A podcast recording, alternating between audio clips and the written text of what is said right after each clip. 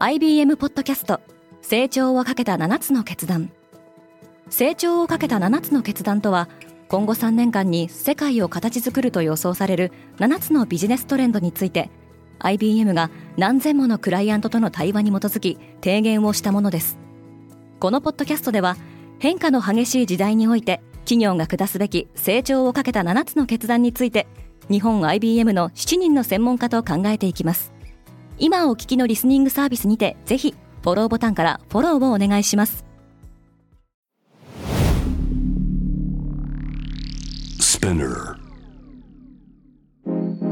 おはようございます。平野真由です。2月8日木曜日。世界で今起きていること。X ことツイッターが一夜にしてアメリカ国内でのダウンロード数ナンバーワンに躍り出ました。一体何があったのでしょうか？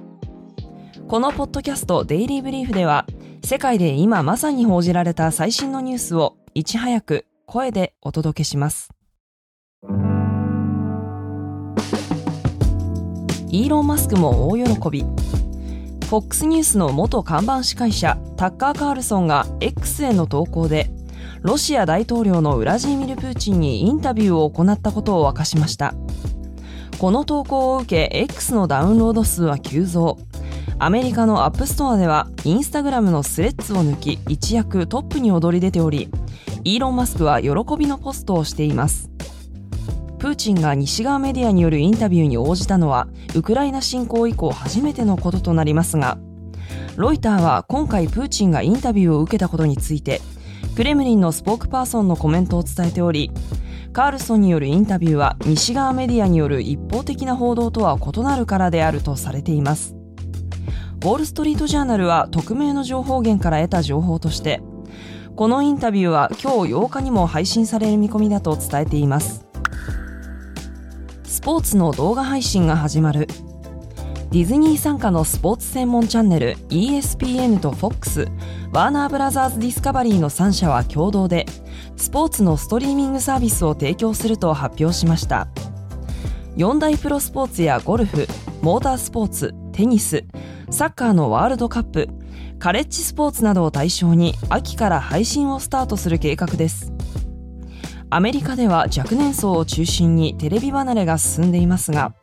各社はそれぞれの系列の動画配信サービスディズニープラス Hulu、MAX とバンドル販売することで新たな顧客ベースを獲得していきたい考えです。中国はメッシに怒っている。サッカーアルゼンチン代表でアメリカ MLS のインテルマイアミに所属するリオネル・メッシが7日ヴィッセル神戸との親善試合に途中出場し会場を沸かせました。メッシは4日に香港で行われた香港選抜チームとの親善試合を欠場。後に太ももの痛みが理由と明かしましたがメッシの登場を期待していた香港の感染者からはインテルのオーナーであるデイビッド・ベッカムなどへのブーイングが巻き起こり返金を求める声も上がっています。また香港政府当局者も試合の主催者に対して詳細な説明を求める事態となっているほか中国国内では日本でのメッシの対応と比較して批判するコメントも出ています。チリ火災の死者が130人を超えた。南米チリで発生した大規模な森林火災は数日間にわたって続いており今も数百人が行方不明となっています。大統領のガブリエル・ボリッチは2010年に起きた地震以来の最大の悲劇だと述べました。チリではエルニーニョ現象と地球温暖化で頻繁に干ばつと熱波に見舞われておりこれが今回の火災を引き起こしたとみられています。折りたためる iPhone への期待が高まっている。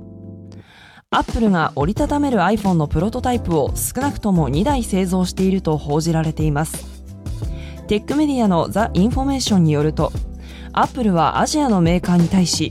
関連する部品の調達を打診したとされています。調査会社のカウンターポイントが昨年発表した折りたたみ型スマートフォン市場に関するレポートによるとこのジャンルは未だニッチではあるものの出荷台数は年々増加傾向にあり2027年には1億台を突破すると予測されています折りたためる iPhone もし発売されたら皆さんは手に入れたいですか ?SNS でハッシュタグデイリーブリーフをつけて教えてください。平野真由でした。今日も良い一日を。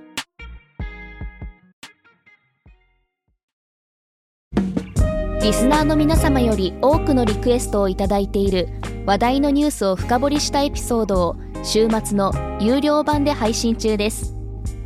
今なら1ヶ月無料トライアルを実施中。詳細は概要欄に記載しています。この機会にぜひ聞いてみてくださいね。感想ご意見もお待ちしています。